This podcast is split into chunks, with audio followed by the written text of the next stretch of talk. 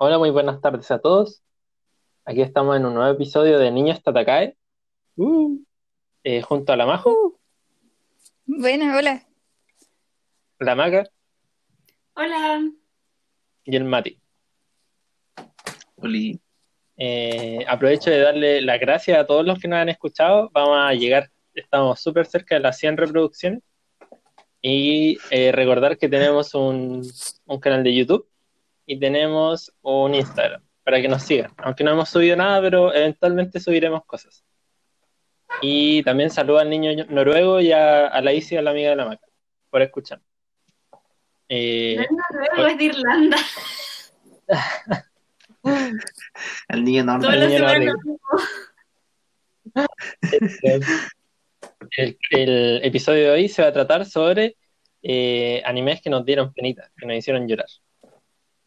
Así que recomiendo sacar pañuelos porque vamos a, recordar las pastas que hemos visto a través de nuestras vidas.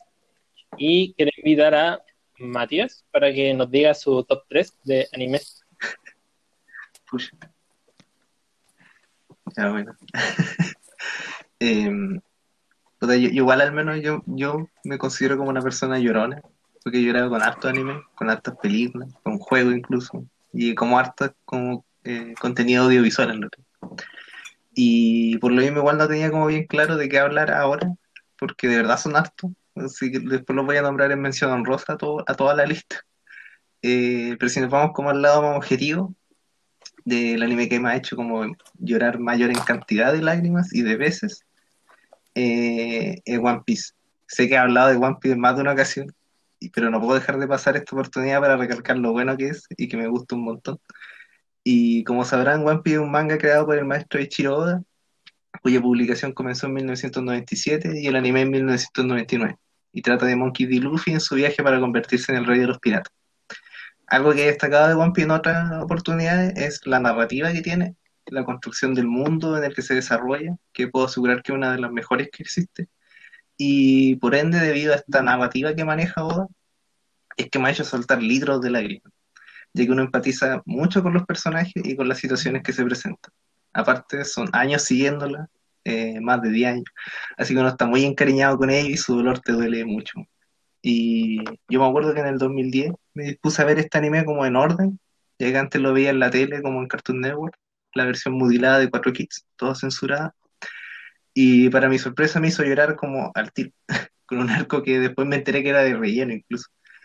Y obviamente como los arcos que casi toda la gente ha llorado que ha visto One Piece, que en, en Drum, en Easy Lobby, en el en Mary, en Thriller Bark, en Chabondi. Y el momento que más destaco, el que me hizo llorar como a un nivel que no ha conseguido ninguna otra serie, ninguna otra cosa, eh, fue la muerte de cierto personaje, que obviamente no revelaré por spoilers, pero que me ocurrió un fenómeno como curioso, porque era uno de los pocos spoilers que me había tragado yo, y yo sabía que él iba a morir. Obviamente no cachaba ni cómo ni cuándo, pero uno se iba haciendo la idea por cómo se desarrollaba la historia. Y a pesar de eso, a pesar de estar como preparado mentalmente, eh, me superó totalmente la escena, el capítulo en sí.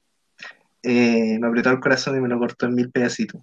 Ese capítulo me lo lloré de principio a fin, por el soundtrack que usaron, los silencios, cómo lo usaban, eh, los diálogos, los flashbacks que le metían, todo puesto de tal forma, así como tan bien orquestado, para aumentar tu sufrimiento. Recuerdo que tuve que ponerle pausa, de hecho, en un momento, para poder descansar un rato de las lágrimas y después seguir llorando. Y con los capítulos que venían después, igual me lo recordaban el hecho y, y volví a sucumbir nuevamente. Y he vuelto a ver ese capítulo un par de años más tarde, igual, y he llorado de nuevo.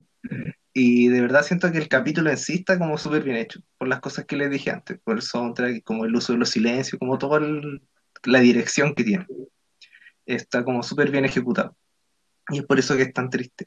Así que eso, no voy a spoilear nada, pero eso, si quieren ver un shonen que lo haga llorar como bebés, eh, vean One Piece. El del que quiero hablar es Toradora, que quiero destacarlo más que nada por una escena en particular. Y porque este anime igual me gusta harto, no sé bien por qué, sé que no es una obra maestra ni nada por el estilo, pero es como de mi anime favorito. Eh, Toradora es una serie de novelas ligeras escritas por Yuyuko Takemiya e ilustradas por Yasu, cuya publicación comenzó en el 2006 y tuvo su adaptación al anime en el 2008 por parte de JC Staff.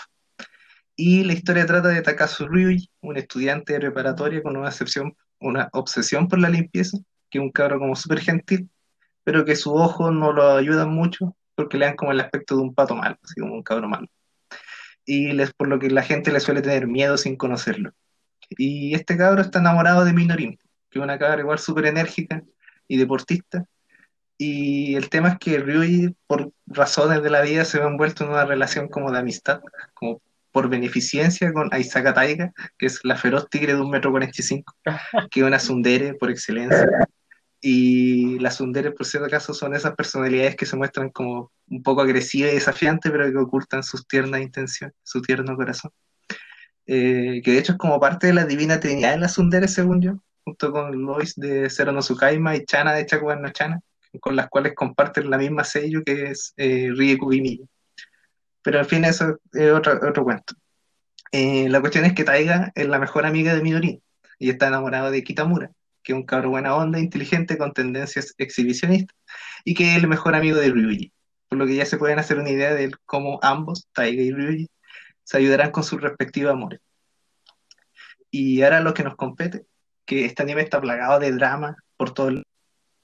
Hay varios momentos que yo creo que podrán eh, como ser capaces de sacar lágrimas a algunos, pero hay dos escenas en particular que recuerdo con mucha tristeza, porque me hicieron llorar. La primera es que el anime, cuando leí la novela, que son novelas eh, ligeras, y la segunda vez que vi el anime también. Que una es una escena de pelea, que sí hay una pelea épica en un anime de romance, que está mucho mejor animada que muchos animes de pelea, que muchos chones.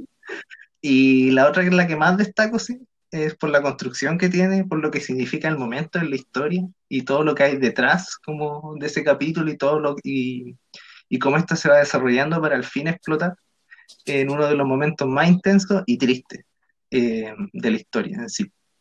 Eh, la ambientación, el soundtrack, el que sea invierno y más aún Navidad, hace que el momento del oso, que no diré nada más para no spoilear, sea una de mis favoritas y al mismo tiempo de las que me hacen papilla el corazón. Siempre lloro cuando la hermosa. esa escena. Sí, hermosa. Pero es triste. Sí, pero es bella. Y el último anime que el que quiero hablar es Angel Beats, que uf, aquí igual es difícil empezar con Uf. este porque eh, fue de esos animes que me hizo llorar hace como 10 años cuando salió.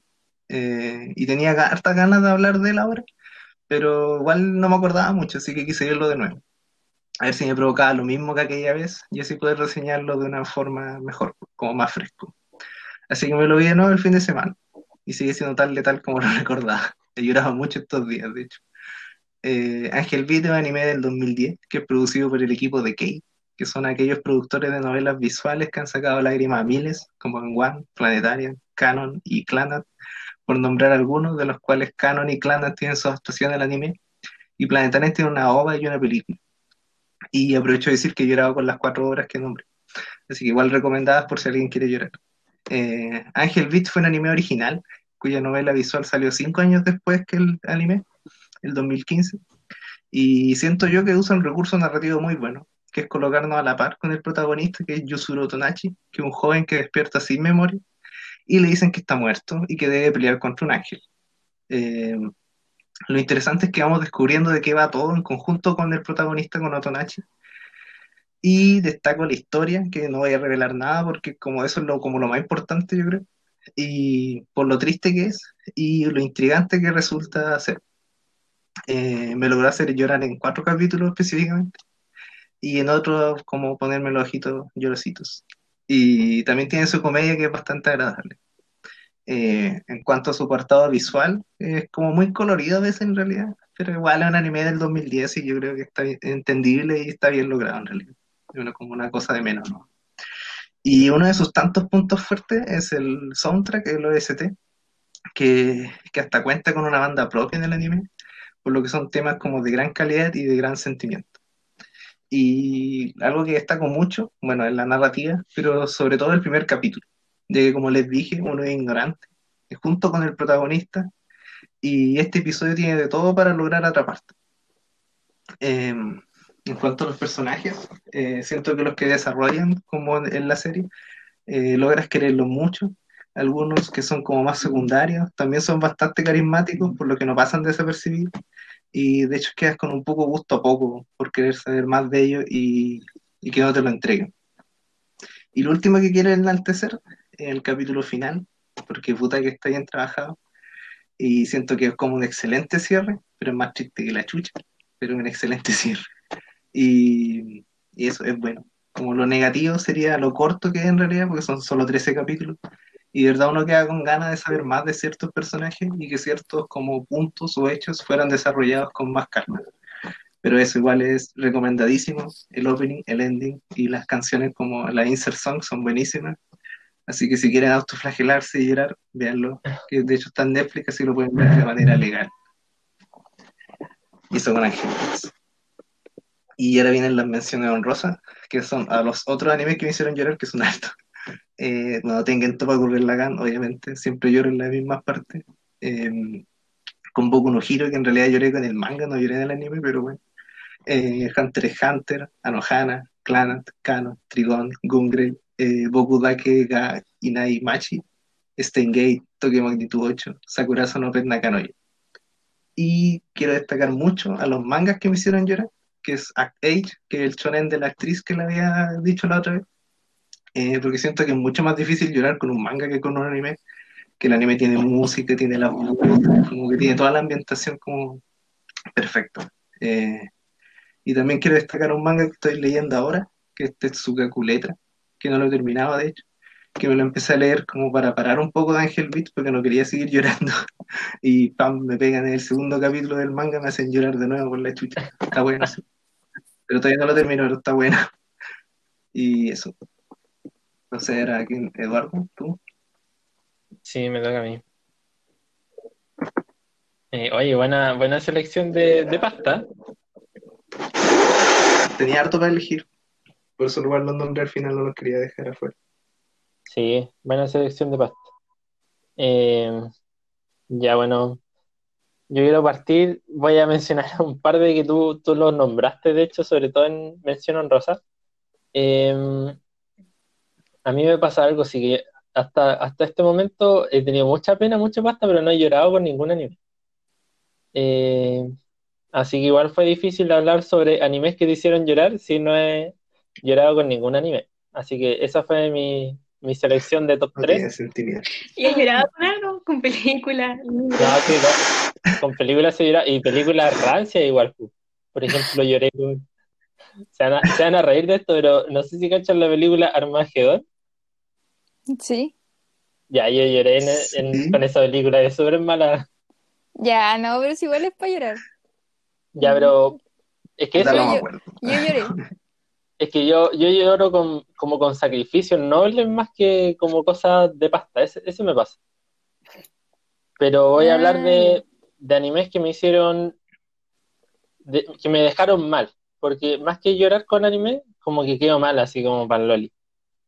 Y quiero partir con un anime del que yo me gusta, pero llevo poco, que no soy fan, eh, hasta ahora por lo menos, pero que es muy famoso, que es Jojo Bizarre Adventure, o Los Yoyos, que su creador fue Hirokiro Araki, que esta serie es un manga y que comenzó en el 87.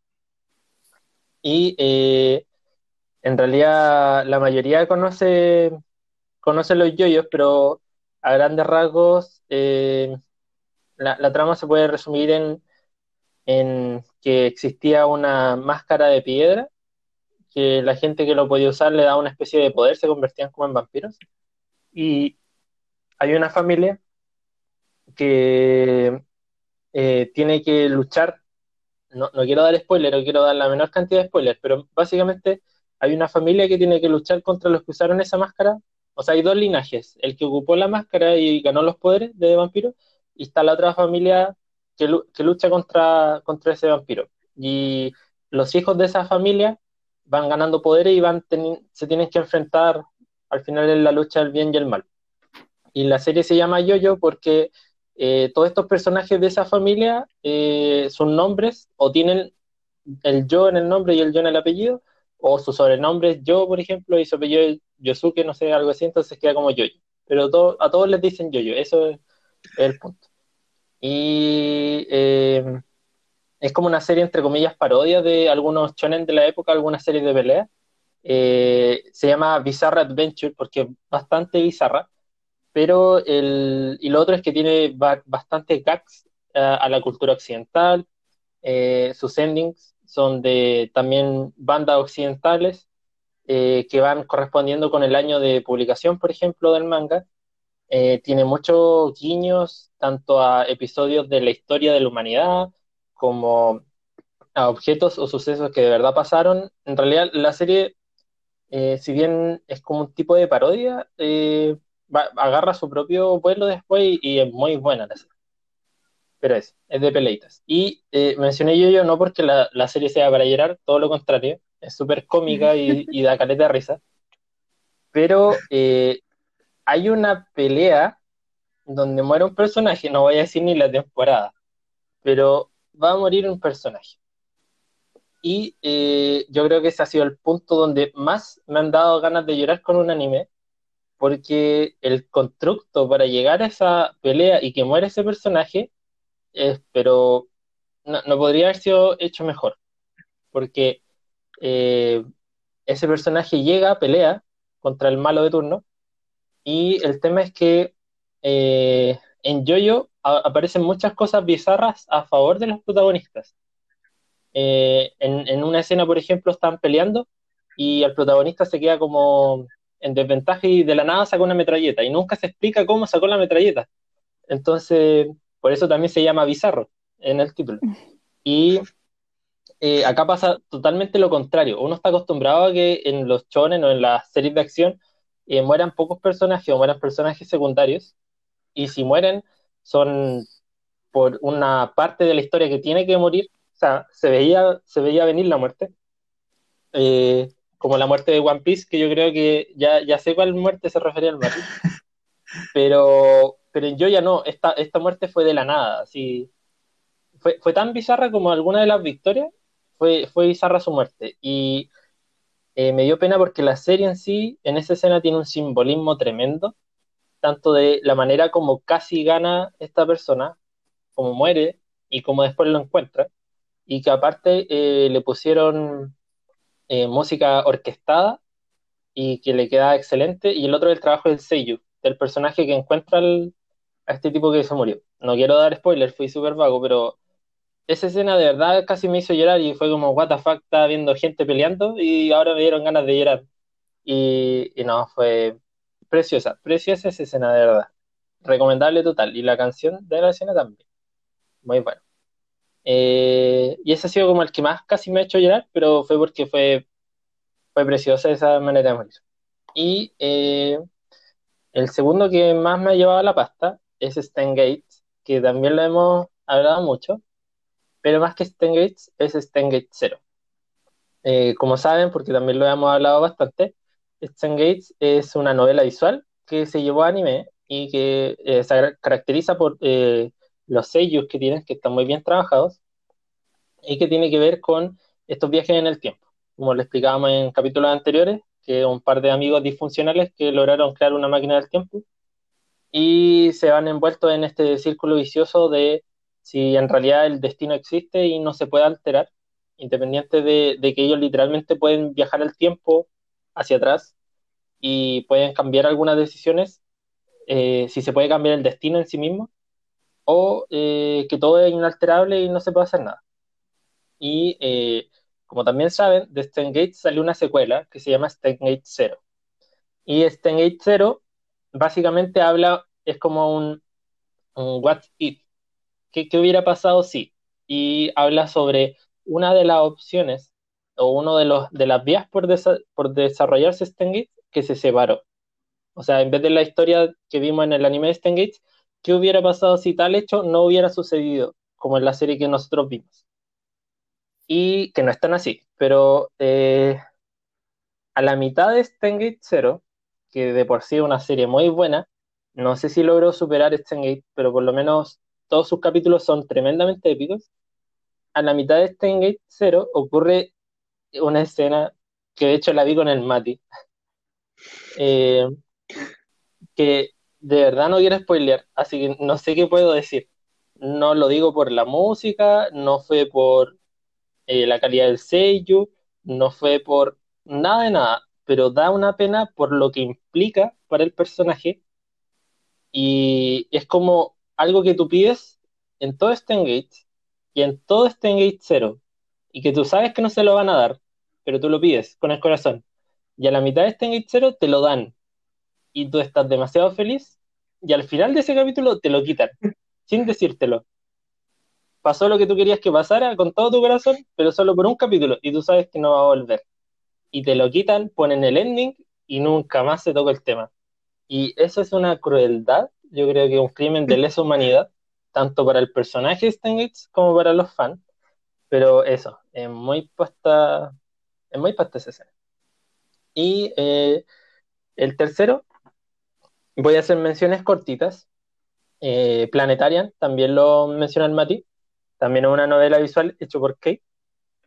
Y eh, Planetarian básicamente se trata de eh, son cuatro, así que verlo, es cortito. Eh, planetario desde que ocurrió un apocalipsis y las ciudades quedaron confinadas con sistemas de defensa automáticos porque estaban todos en guerra.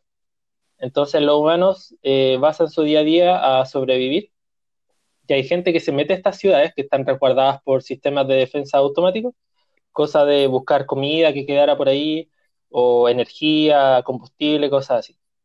Y el tema es que uno de estos infiltrados entra un planetario que estaba a cargo de un androide y eh, el androide nunca fue desconectada. Entonces, eh, ella nunca entendió porque así estaba programado de que había ocurrido una guerra y tampoco entendió por qué dejó de ir gente al planetario. Entonces, llega este tipo y la robot se comporta como siempre lo hacía. Y, básicamente el, anime se trata de esa relación entre un ser humano que nunca creció en un ambiente normal, sino que siempre creció, creció pensando en cómo sobrevivir, en cómo conseguir comida, en cómo defenderse, y se encuentra con este androide gentil, por así decirlo, que, que nunca entendió el contexto y que creyó que él era un, un, asistente más al planetario. Y la, la, la serie gira en torno a eso, en esa relación. Y yo diría que para hacer solamente cuatro capítulos de 23 minutos, el final igual te deja demasiado pasta quizás hasta en cierto sentido esperable, pero es tan buena la relación que construyen estos dos que de verdad tú no quieres que pase y pasa. Y ya para terminar, eh, menciono en rosa a Hunter X, que el arco de las quimeras, de las hormigas quimeras, de verdad lo he dicho mil veces, es el mejor arco que he visto en un anime en general, porque es demasiado bueno, es redondito. Y eh, la escena final es es para cortarse las venas. Es que de verdad no. 10 de 10. 10 de 10. más que hacerme llorar me dejó mal, así como que la vida no vale nada. Es que no, es precioso. Y eso, no quiero spoilear, así que veanlo. Y tanto Anohana como eh, Clarnat me dieron pena, pero yo creo que me jugó en contra la expectación. Tanto Anohana como Clanat eh, sabía tanto que tanta gente dice, no, este anime es triste y bla, bla, bla, eh, que venía como casi con un paquete de pañuelos a verlo, sabiendo que me iba a hacer llorar, y quizá eso mismo me impidió a realmente verlo tranquilo y conectarme con el anime. Y... Yo tengo una pregunta. Dime. ¿Viste la segunda de Clanat? No, no, sí, eso tengo que admitirlo. La segunda de Clanat no la he visto. Vi la primera. y Anohana completa. Es que según yo la primera, la primera es como eh, un poco aburrida, pero la segunda sí no, no, puedes parar. ah, ya, qué bueno. Igual lloré Yo estaba con Eduardo, está en buen turno, y yo lloré. yo lloré con ese Queda pendiente con Clanat. Sí. Y, y eso sería más que nada. Sí. Oye, quiero decir algo porque en un momento dijiste la palabra sello y para decir qué significa eso. ah, ya. Eh, ¿Lo dices tú? ¿Disparo yo o disparas tú? Dale. Ya, eh, no, básicamente Seiyu son las personas que le dan la voz a, a los personajes de anime, son actores de voz, que sería acá en, Latinoamérica un análogo al, que hace el doblaje. La diferencia es que los dobladores eh, ya ven una, serie que viene en otro idioma y, la traducen, por así decirlo, y le dan la voz en español, mientras que los sellos, eh, como son animes producidos en Japón, ellos son la, la voz original, por así decirlo, de cada personaje y que son casi tan famosos como actrices de, de película o de series. Y, y, eso, y como Doctor Freak, cuando vean mucho anime, eh, van a ir cachando los sellos de cada personaje y van a relacionar los personajes, va a ser muy bacán. Sí, cuático eso. Pero por eso les decía, porque la, las Sunderes, las tres tienen la misma, la misma sello. Y, y, son iguales, encima, como tanto físicamente como, bueno, ya en la personalidad de Sundere y aparte con la misma voz, como que se parecen mucho las tres, Taiga, Luis y Chan. Eh, igual está la tendencia. No, buena, bueno, yo no he visto yo, yo, pero buena selección. Con Stein no, no pensé que iba a decir esa escena, yo pensé que te que una de las primeras temporadas, porque a mí lo que me hizo llorar fue la primera temporada, de hecho. Cuando. Bueno, no lo quiero spoiler, pero. cuando pasan cosas. cuando pasan cosas. Cuando pasan eh... cosas que involucran a las Cosas. no, pero es que. Es que por eso, pues yo no soy tanto de, de llorar por cosas tristes, pero sí más como. No tiene sentimiento. Como, como esta lucha entre Dios y el hombre por su destino. Y Stan Gates es como el, máximo pináculo de, eso en la animación, según yo. Sí, entonces. Y Planetaria, yo lloré con la novela, no lloré con, con lo. Es que, sé que ni siquiera me acuerdo si vi lo ahora creo que los vi, pero la novela me dio mucho más pena. A pesar de que la novela uno lee nomás y bueno, la musiquita y habla, aparte la, la robot que me acuerdo cómo se llama, la, ah, no, bueno, y entre, no, esa es la canción. Eh, pero no, la novela es triste. La novela es súper triste y es cortita. Y está en Steam, de hecho, el caché ahora. Y está como a 5 lucas, así que si alguien la quiere comprar, eh, cómprela. Y si no, igual está pirata. yo, la, yo la jugué pirata. Hey, Yumemi, Yumemi Hoshino. Yumemi, eh. Y no es buena, sobre todo la parte donde ven como la estrellita, esa parte que me hizo llorar mucho cuando la leí. Uf. Eh, eso, así que. Y eso quería agregarlo. Le, le, doy el pase a la, a la Majo. Ah, ya. A la Maca. Ah, espera, ¿a quién? Yo vengo. A la, a la Majo. no, a la Maca. ¿A la Maca? Ya. La Majo tuvo un problema técnico, así que yo vengo primero. Pues sí, ya volví.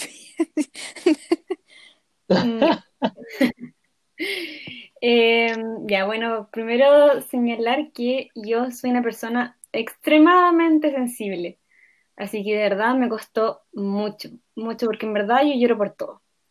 Y, de verdad que no es algo que me enorgullezca, de hecho, todo lo contrario, ha sido algo que siempre me ha hecho sufrir porque me cuesta controlar esa parte de mí. De hecho, era muy desde chica, así como que alguien me dijera algo que me hiciera sentir mal y yo contando las lágrimas con todo mi ser.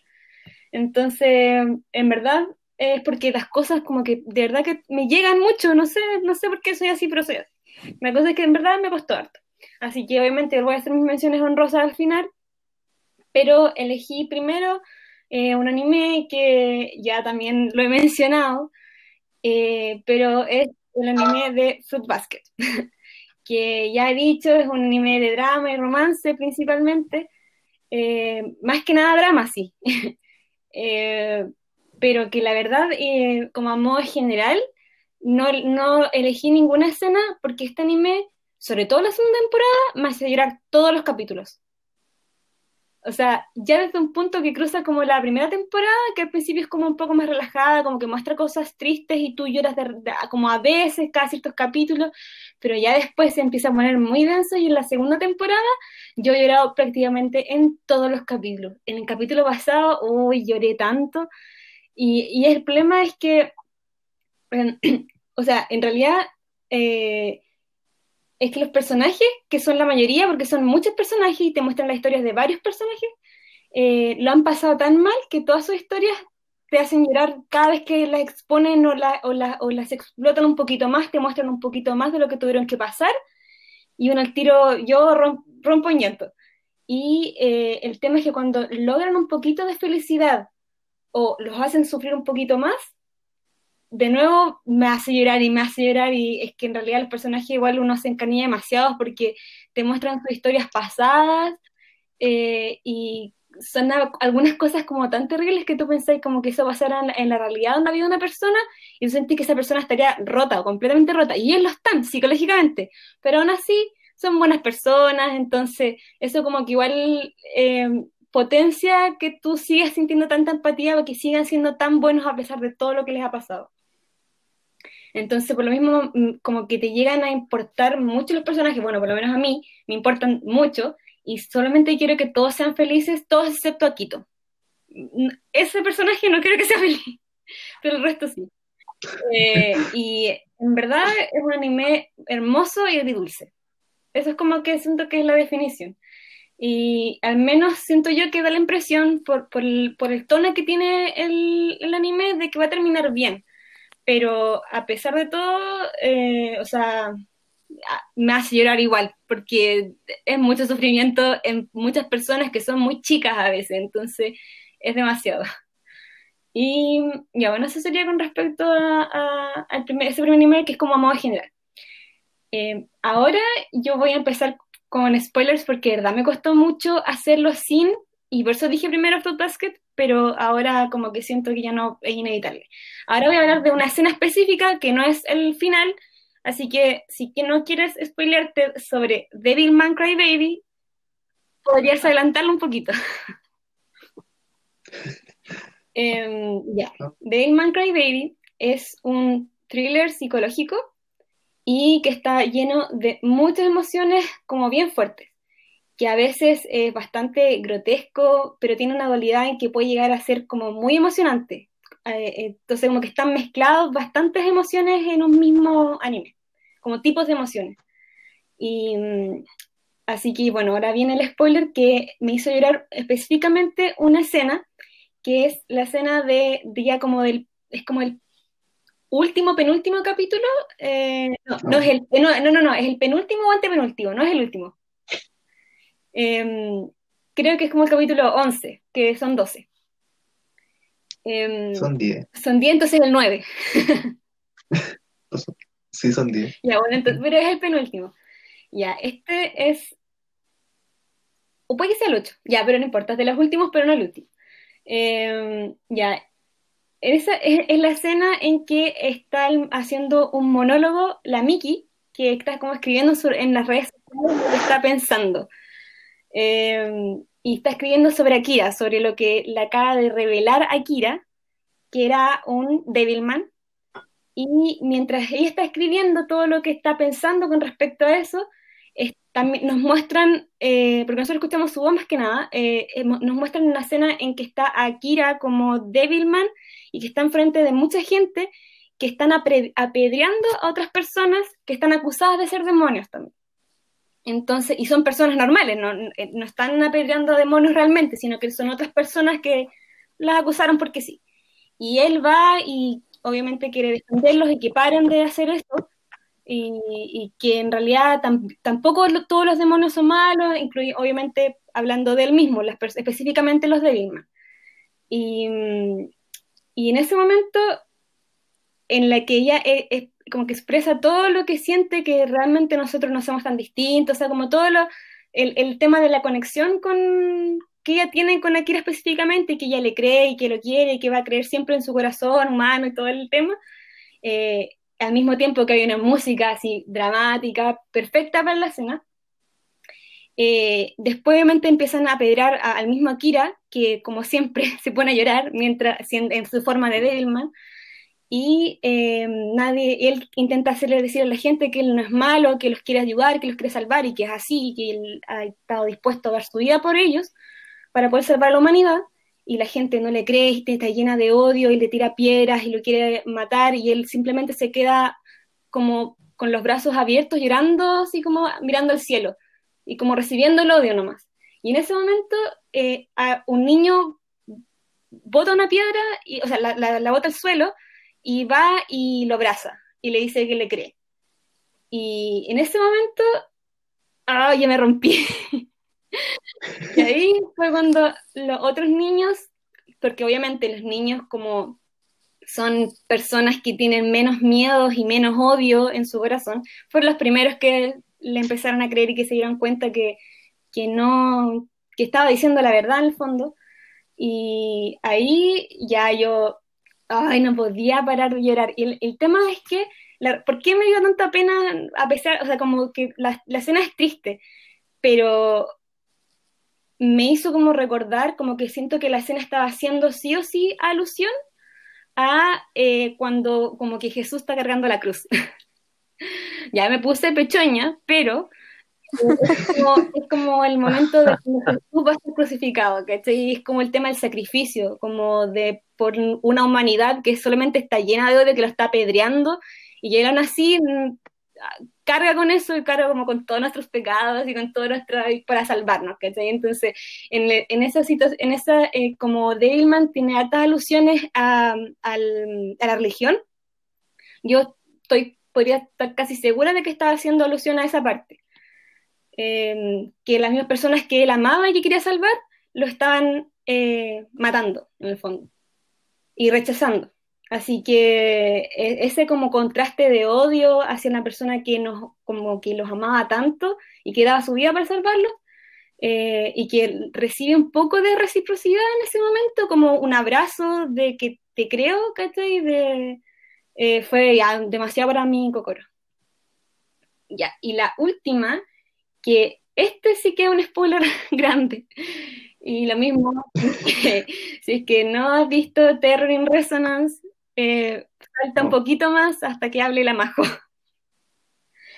Em, bueno, pero en Resonance también es un thriller psicológico bastante distinto a Devilman Crybaby, muy distinto, em, pero que en este voy a intentar spoiler lo menos posible como de la historia, pero los, los personajes principales son unos adolescentes que sufrieron harto, sufrieron harto eh, a causa del gobierno japonés, de un secreto que tenía como el gobierno japonés, ya el tema que em, ellos no tuvieron una vida normal por culpa de ellos.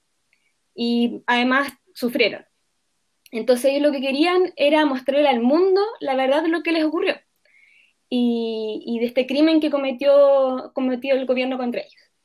Y mm, el tema es que, y ahora viene el spoiler grande, el, gobierno los termina asesinando.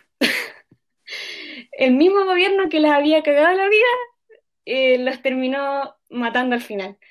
Y ese momento eh, de verdad que es completamente inesperado. Para mí por lo menos fue completamente inesperado porque era un momento en que ya había pasado como la resolución del conflicto que parecía principal, en que ellos ah, como que lograban su, como poder mostrar lo que había ocurrido como, y, como escapar como con vida de la situación y que tú pensás que ya por fin van a poder vivir sus vidas tranquilos y de una forma normal. Eh, entonces, en ese momento, cuando tú crees que ya todo está mejor, ¡pa! Los matan y se les, les arrebatan todo el futuro que podían haber tenido, que tú querías para ellos. Y la verdad que es una historia más triste que feliz, por, principalmente por lo que ocurre al final.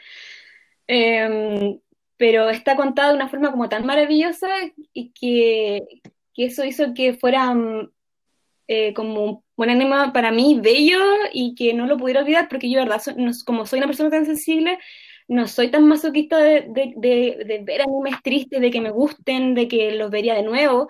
Y este anime como que me marcó un montón, como que de verdad me llegó harto y es porque la verdad específicamente me recordó mucho como las injusticias como en la vida como normal que vemos y las que no vemos como en el día a día, eh, como en nuestro caso, no sé, los niños del Sename, los mapuches, como todas las personas que han sido víctimas como del Estado y, por eso yo creo que me dio más pena todavía. Como que siempre yo lo, hago como, que lo, lo logro... Eh, como asociar a algo real. yo creo que por eso a lo mejor me llega más.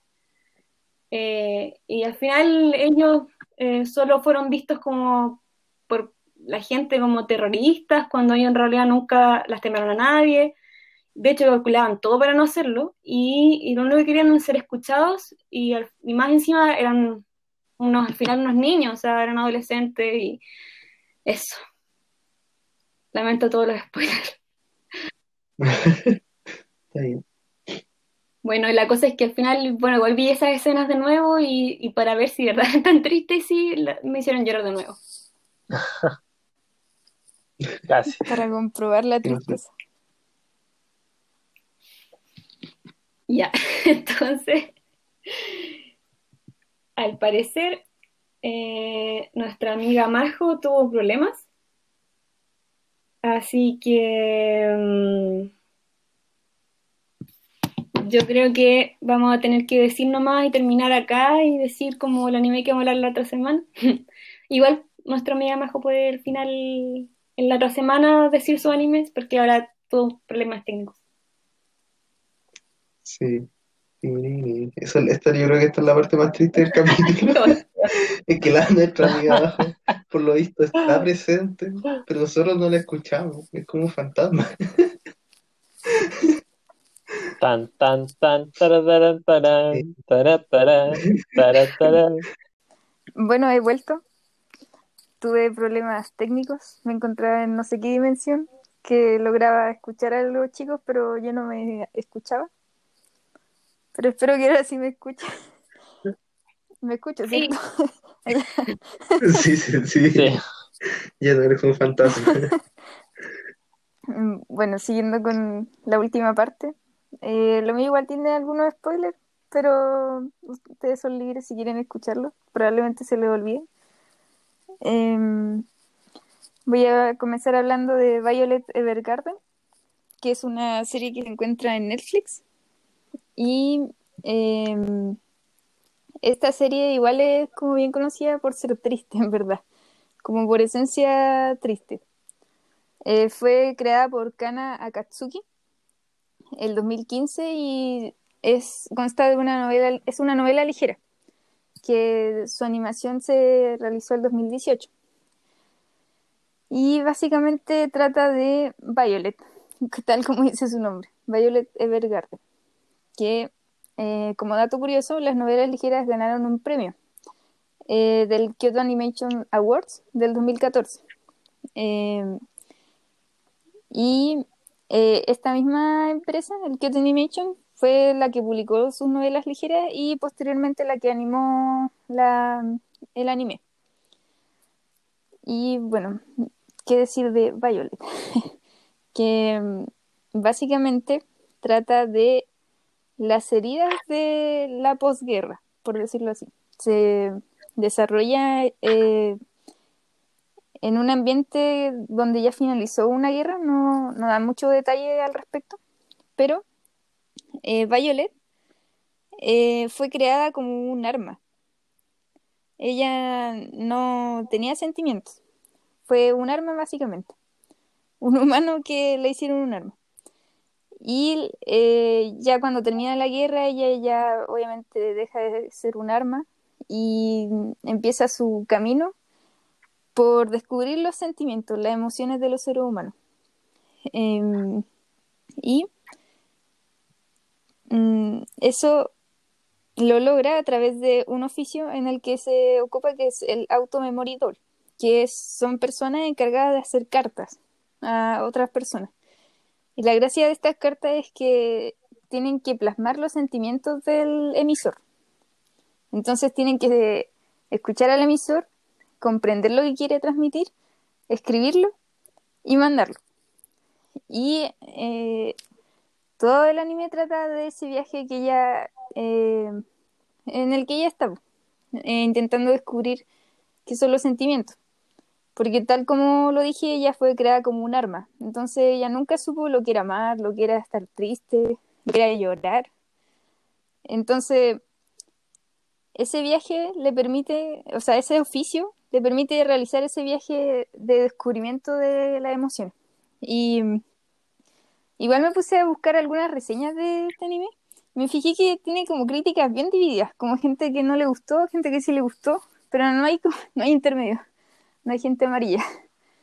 Y eh, a la gente que no le gustó fue básicamente porque se fijaron demasiado en las falencias que tiene el anime, que por ejemplo no desarrolla los personajes secundarios, se, se centra mucho en el personaje principal.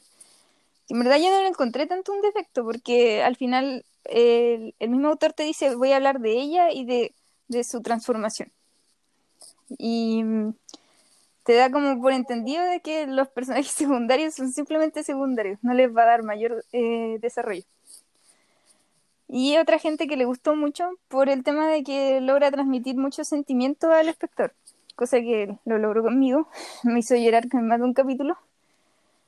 Y eh, también hay gente que no le gustó por la trama de la historia, que yo lo consideraría más como un anime episódico. Tiene una línea principal de historia, pero cada capítulo es una historia que es autoconcluyente. Entonces, hay mucha gente que como que eso no le atrajo tanto.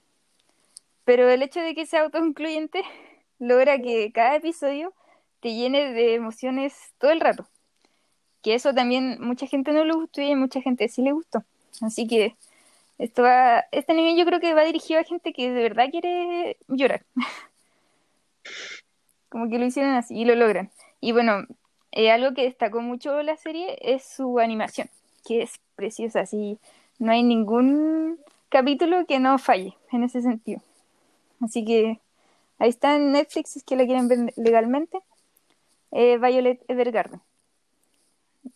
Yo les recomendaría que saquen pañuelos como en el capítulo 8 por ahí. bueno, el otro del que quería hablar es Naruto. Eh, Naruto. Naruto yo creo que hasta la gente que no ve anime lo conoce, porque es como un estilo Dragon Ball, es un shonen súper conocido. Eh, de hecho, estuvo en los primeros lugares por mucho tiempo, solo superado por One Piece. Eh, y bueno, Naruto, como dije recién, es un shonen. Entonces me dirán, un shonen es de acción, de peleas, de niños eh, en aventuras. Entonces, ¿por qué te hace llorar? y no es que Naruto me haga llorar todo el anime, sino algunas escenas. Eh, el anime consta de 500 capítulos.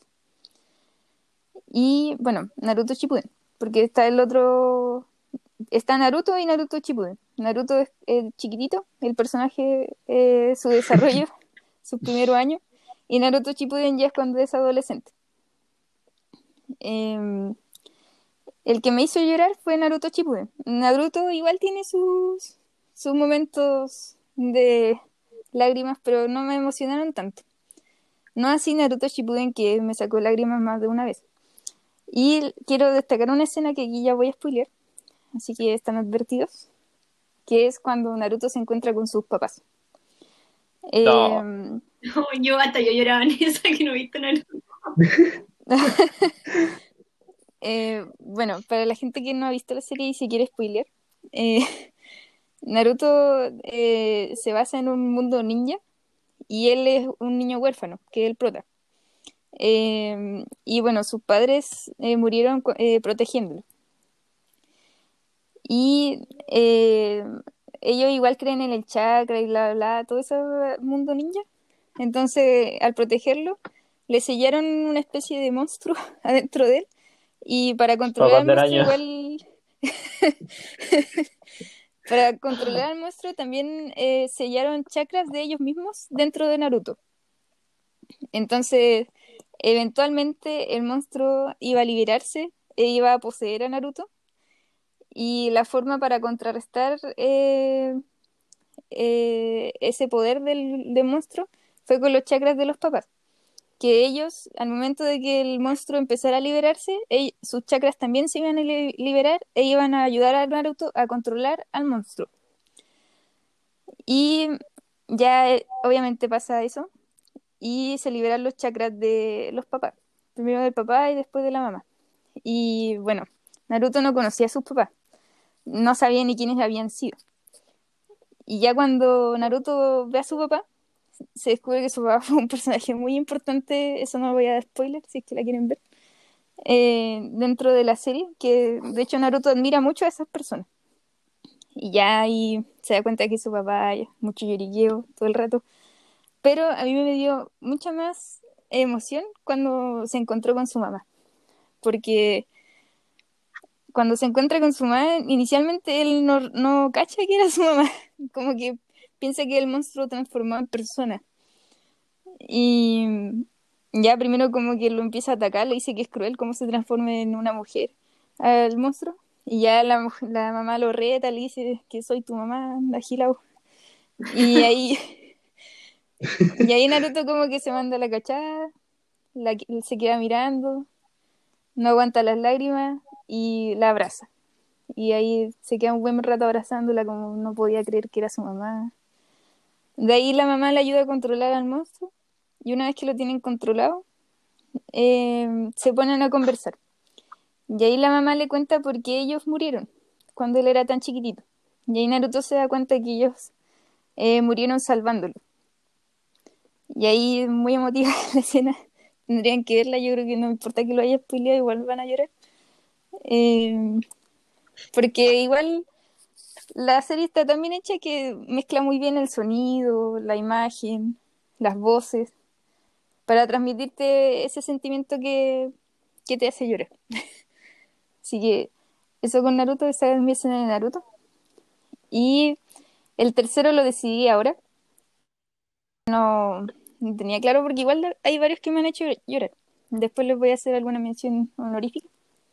Pero me decanté por El Jardín de las Palabras. Ya he hablado de esta película antes, una película de anime de Makoto Shinkai que se hizo el 2013. Creo que había hablado de que me gusta mucho que dure tan poco, dura 46 minutos.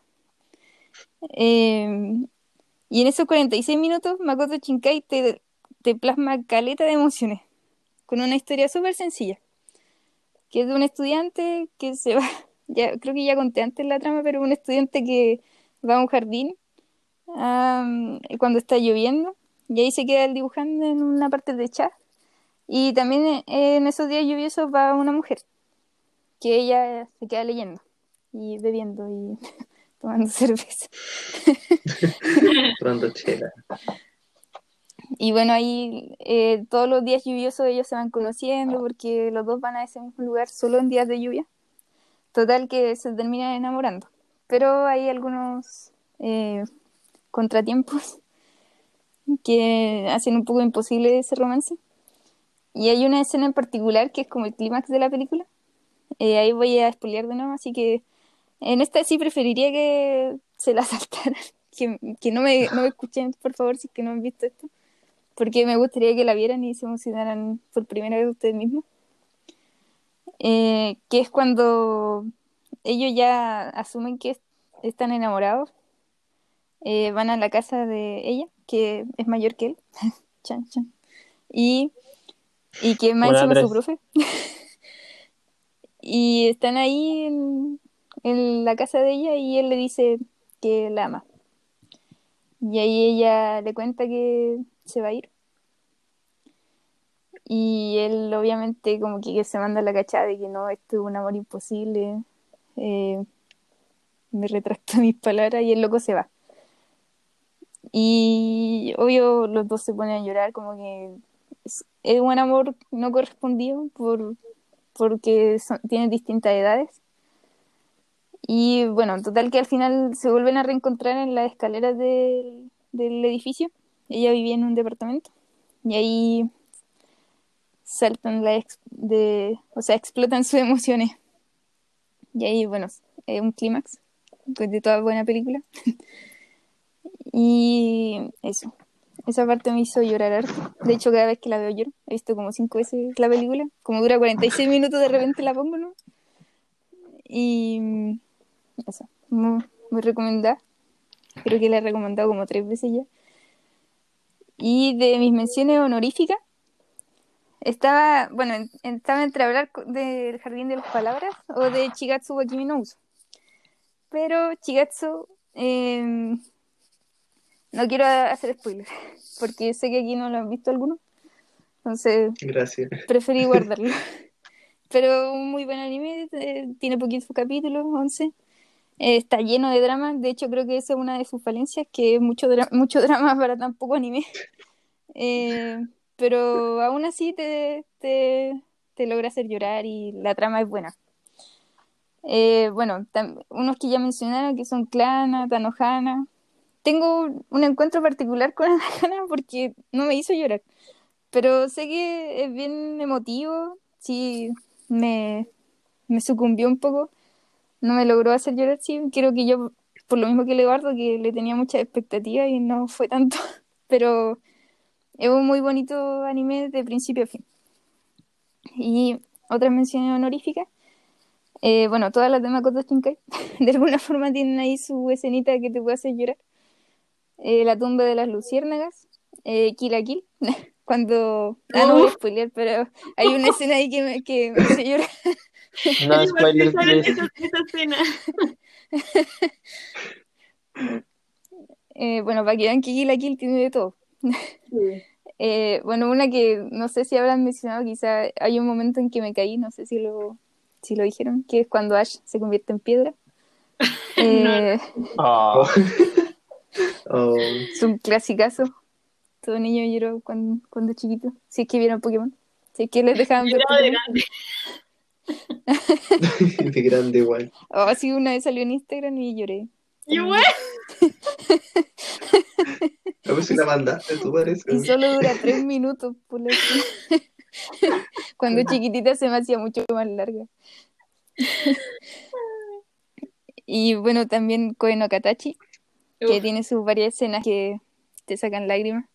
Y mi última mención es Haikyuu, que Ay, Haikyuu te tira de la alegría, después te hace llorar, después te deja súper estresada. de- Es muy buen anime de deporte. Te hace vivir los sentimientos de los personajes. Hay una escena en particular que te hace llorar. no voy a spoilear, pero también muy recomendado. Y eso sería mi mención alérgica y los tres animes, escenas que quería mencionar. Buena. Buena, Majo. Sí, escuché. bueno. Sí, te escuchaste. Sí, todo, tranqui. Oye, sí. Oye, Majo, y tenía, o sea, qué bueno que me acordaste, Violeta Vergara, de mi igual me hizo llorar ahora que me acuerdo. Es bueno, Violet.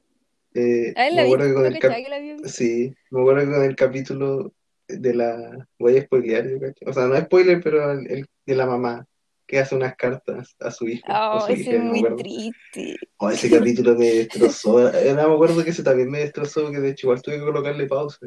Y me acuerdo Sí, que me tuve que tirar en la cama a llorar ¿De qué anime estás? de Violet Vergara. Ah, Oh, ese capítulo es demasiado triste. Fue lo único que me hizo llorar de toda la serie. Fue ese. Pero Sí, de hecho es uno de los más tristes. Bueno, otro que también me hizo llorar, pero que ya com- compete completamente a Violet, así que no puedo spoiler. Ah, ¿Y viste la película o no? Salió la película. Vi una, porque hay dos. O sea, Ah, no. para mí son como bobas, ¿no? ¿Cachai? Que eran películas. Ah, es que hay una que dura como una hora y tanto. Creo que esa vi. Más de una hora. Ah, bueno, eh, hoy una que salió este año. sí, esa. Ah, no, entonces vi la otra. Sí, o sea, hay unas especiales también. Vi no lo especial. vi.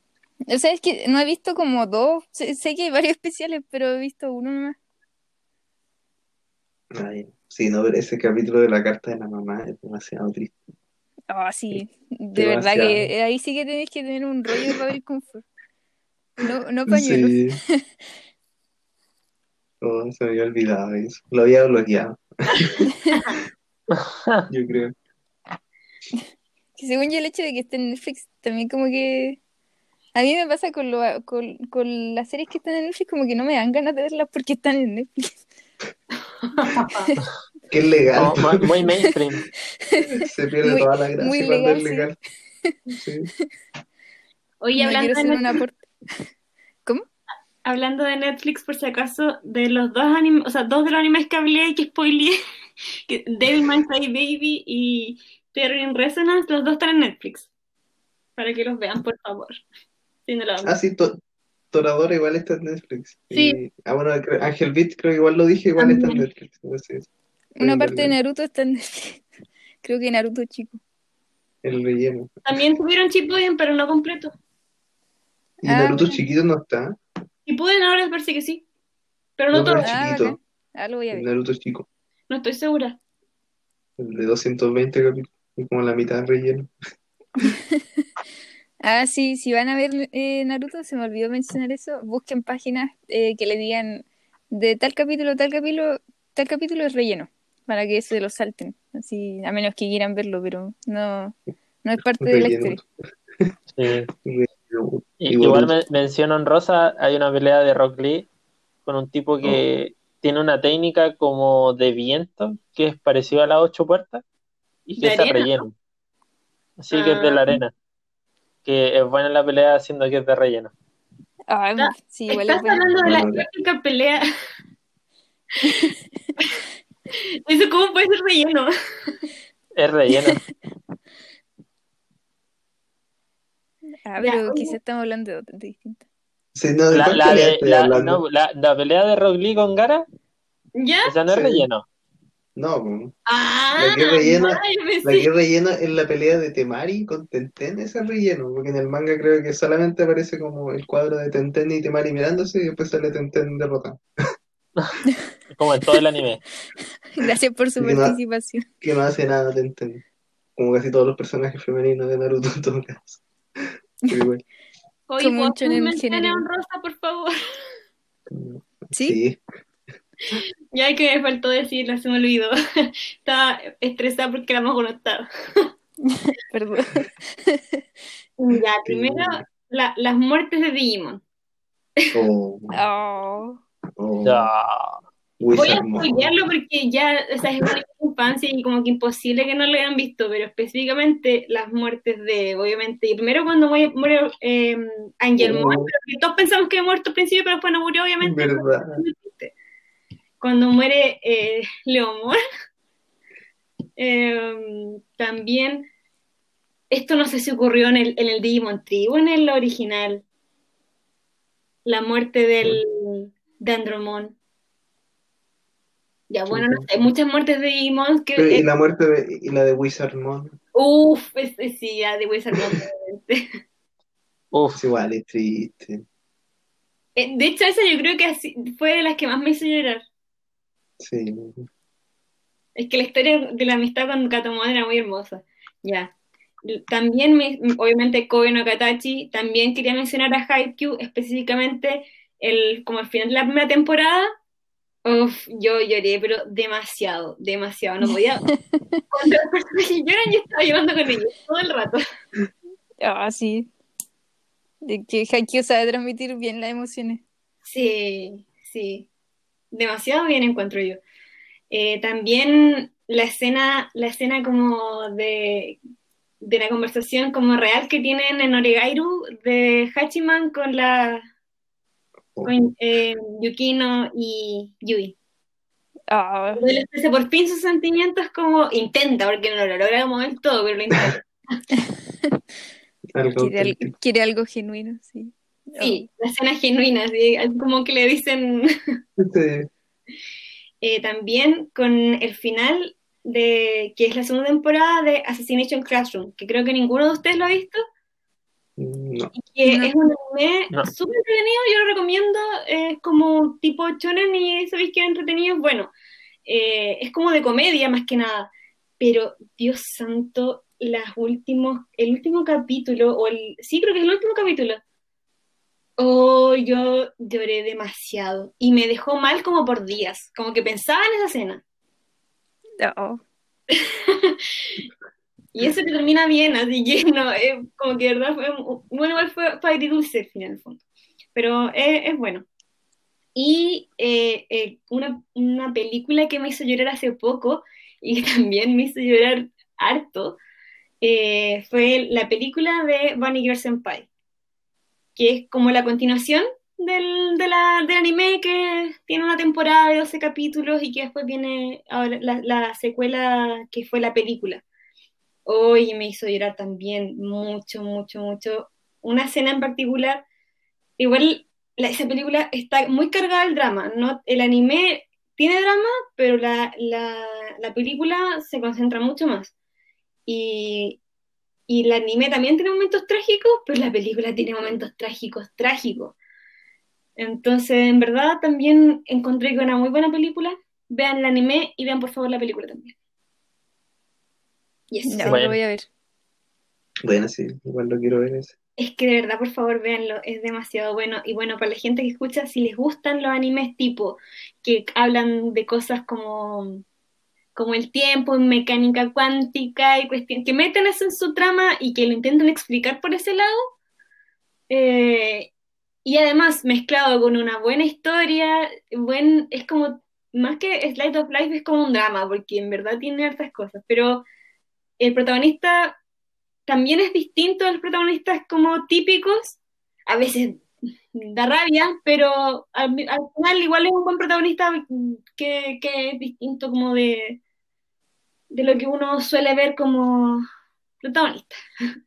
Y, la, y las personajes femeninos también son, son bacanes. O sea, no diría que son así como guau, espectaculares, pero no son así como una planta, como que, no, que están ahí para acompañar al protagonista, no, aportan curar. y tienen personalidades que son como creí más creíbles. Así que eso, la mejor Río Futada. Y Maizano, obviamente. Eso. Ahí lo voy- lo voy a poner en la lista. Bueno, ¿no? sí, ahí está en mi lista. Y, oye, Paca, ¿y no, no vaya a nombrar Kira? ¿Lloraste? Ah, obvio que sí, sí. Ah, ya. Gracias, Mar. Como que lo estaba esperando.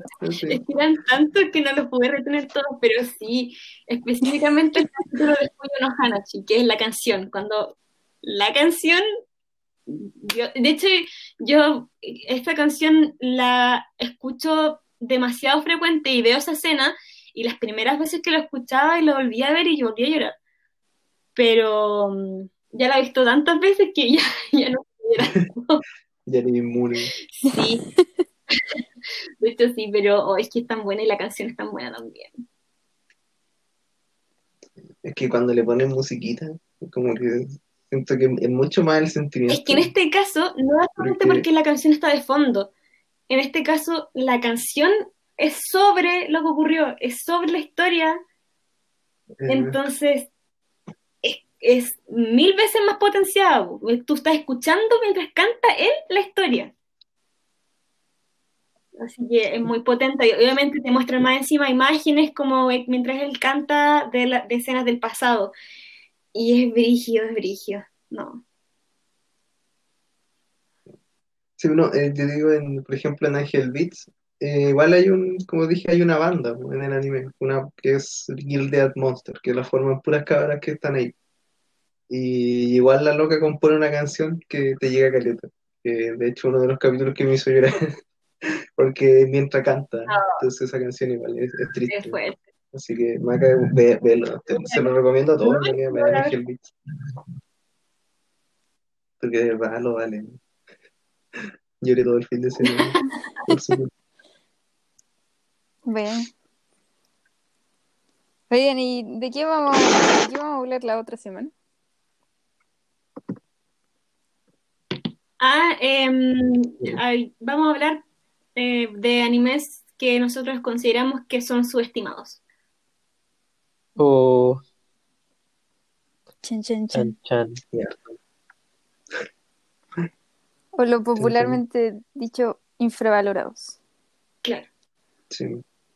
Un anime poco conocido, bueno, O ¿no? sea, claro que nosotros pues, consideramos que no, no tienen el, el reconocimiento que merecen. Ah, Como oculta.